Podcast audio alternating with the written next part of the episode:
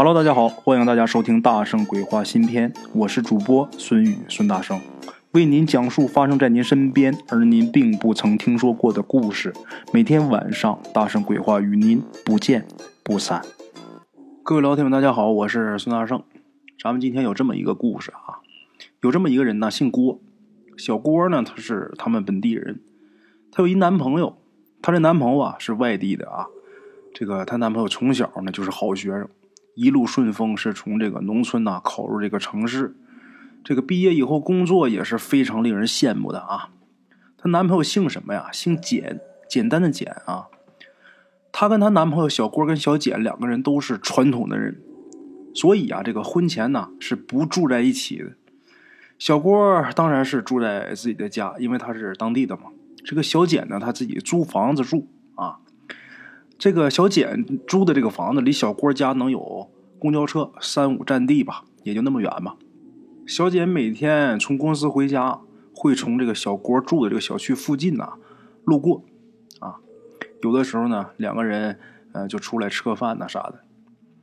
话说有这么一天呐，晚上十一点多的时候，小郭都已经睡了，结果被小简的这个电话给叫醒了。这电话里边，小简这声音是非常紧张啊。然后叫小郭，你快点下楼来。小郭也不知道怎么回事啊，赶紧是穿衣服啊下楼去。等到楼下呀，就怎么看也看不见这个小简。然后这时候小郭把这手机掏出来，正要给他打电话。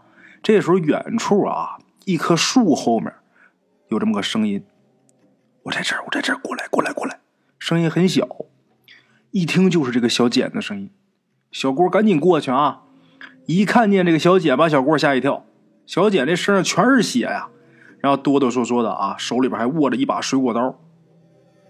啊，这个一见着小郭啊，小简呐，抱着小郭就哭了。我杀人了，怎么办呢？杀人了怎么办？小郭是个女孩，哪见过这阵势啊？一看见自己男朋友这样啊，就吓傻了，更别提给他出什么主意了。俩人是啊，抱在一起啊，抱头痛哭。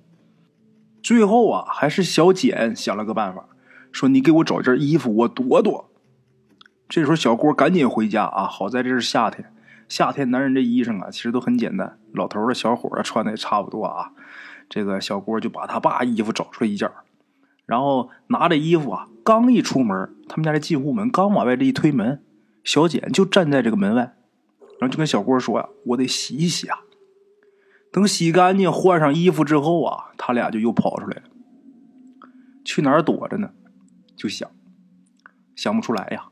最后还是在这个小郭的车里边待了一宿啊。同时这一夜里边，小简就给小郭讲这个事情的经过。这经过其实很简单。那天呢，小简晚上加班回家已经很晚了啊，正走着呢，这时候路边忽然间闪出一条大汉，打劫。啊，小简她本身这个身材啊瘦小，啊这个胆子也小，乖乖的就把钱呐什么都交出去了。没想到这人啊，他不但劫财，他还要杀人。啊，拿了东西之后啊，拿了钱跟东西之后，一脚就把这小简给踢倒了，然后就坐在他身上啊掐他脖子。很快呀，这个小简他就觉得这个呼吸困难，啊，他就双手乱抓。猛的，他就想起来啊，自己这个钥匙链上有一个折叠的水果刀。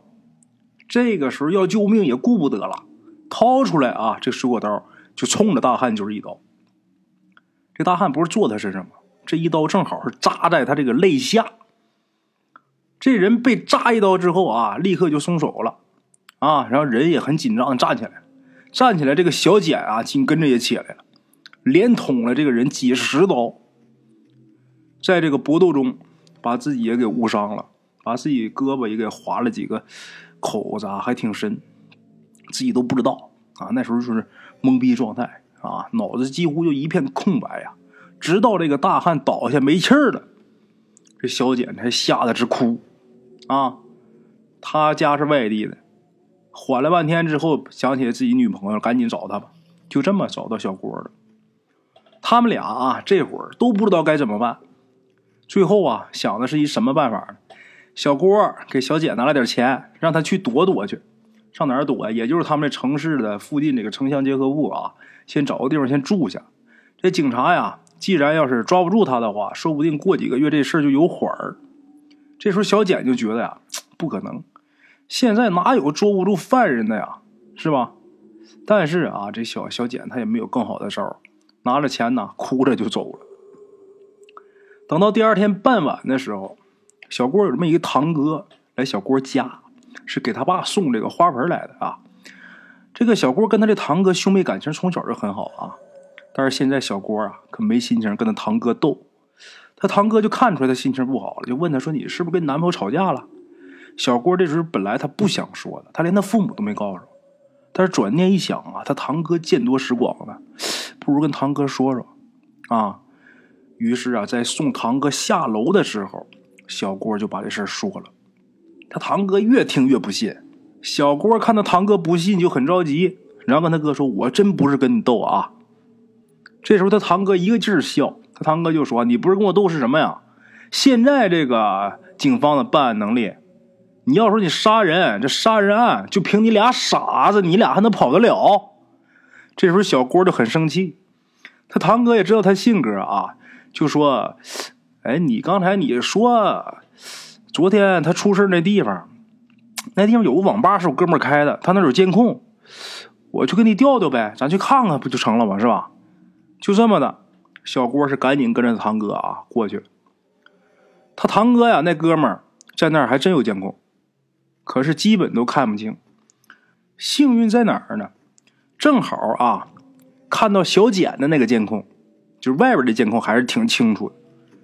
当时啊，小简他杀人这地方啊，是一条路的当中。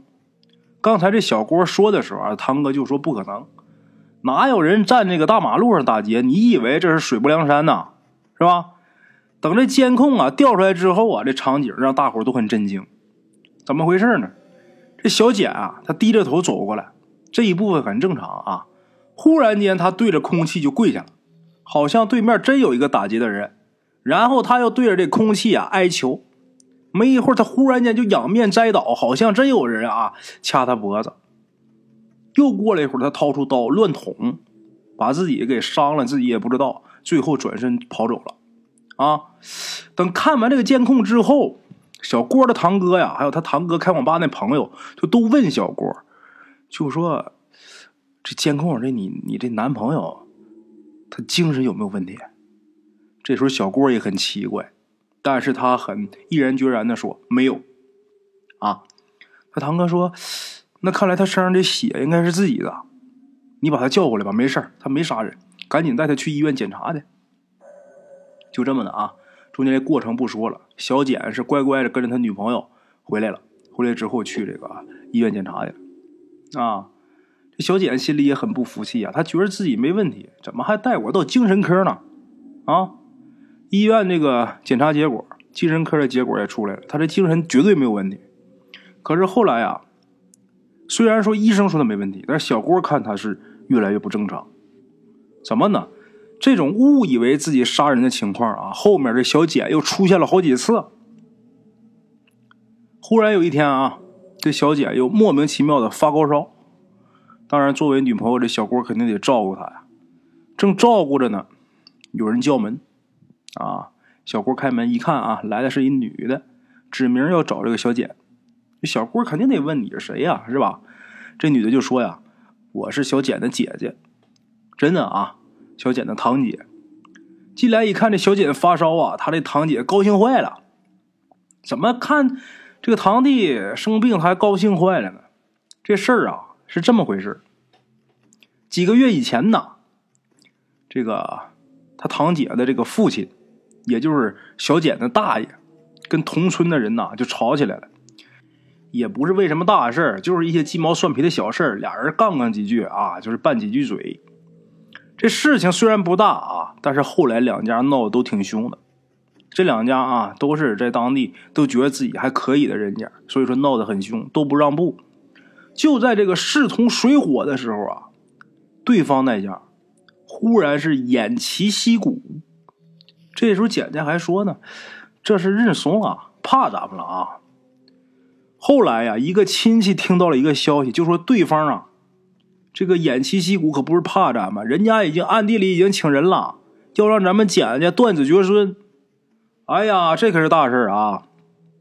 等了一个来月，没消息，他们就开始这个拓展思路啊，就想说他想让我们断子绝孙，能不能想对我们的坟地动手啊？是不是？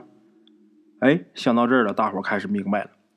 这时候，小简的另一个堂姐不是来找他这个啊，另一个这堂姐在北京工作，人脉比较广啊，赶紧帮忙给请了一个风水大师，这价钱特别高。来了以后，到坟地一看，就说你们家的坟地被人动过手脚，在这个大师指定的几个地方挖下去啊，不到半米深就挖出来好多骨头，都是这个猪的或者是羊的骨头啊。这大师说，这就是破坏你们家这个风水的阵啊，这是破坏你家风水的阵法。这个阵呐，针对的就是你们家小辈男丁。我现在把他的这个阵给他破了，我破完以后，你赶紧去看看。看看你们家小辈男丁，如果你们家小辈男丁活蹦乱跳的话，那就证明这个阵呢，人家布好以后，我没破了，啊，我也破不了了。你们再另请高人。如果你去看你们小辈男丁，他要是卧床不起，那就证明对方布的这个阵被我给破了。打那以后就没事啊。所以说他堂姐来一看见这个小简。这卧床不起时候很高兴，那证明坏他们家的这个阵啊，被自己请来的风水师给破了，啊，打那以后他们家还真的是相安无事，而且他们家这个小辈男丁啊，只有小简一个人，他九个姐妹，他们家这个男丁小简那是独苗，啊，所以说这事儿只找上他了。好了啊，各位老铁们，这是咱们今天的这个故事啊，送给咱们各位鬼友们，咱们明天同一时间呢，不见不散啊。OK，各位老铁们啊，咱们今天的故事呢，先到这里。感谢各位好朋友的收听啊！我的投稿微信是幺八七九四四四二零一五，欢迎各位好朋友加我的微信，点赞、转发、评论。今天呢，故事先到这儿，咱们明天同一时间不见不散。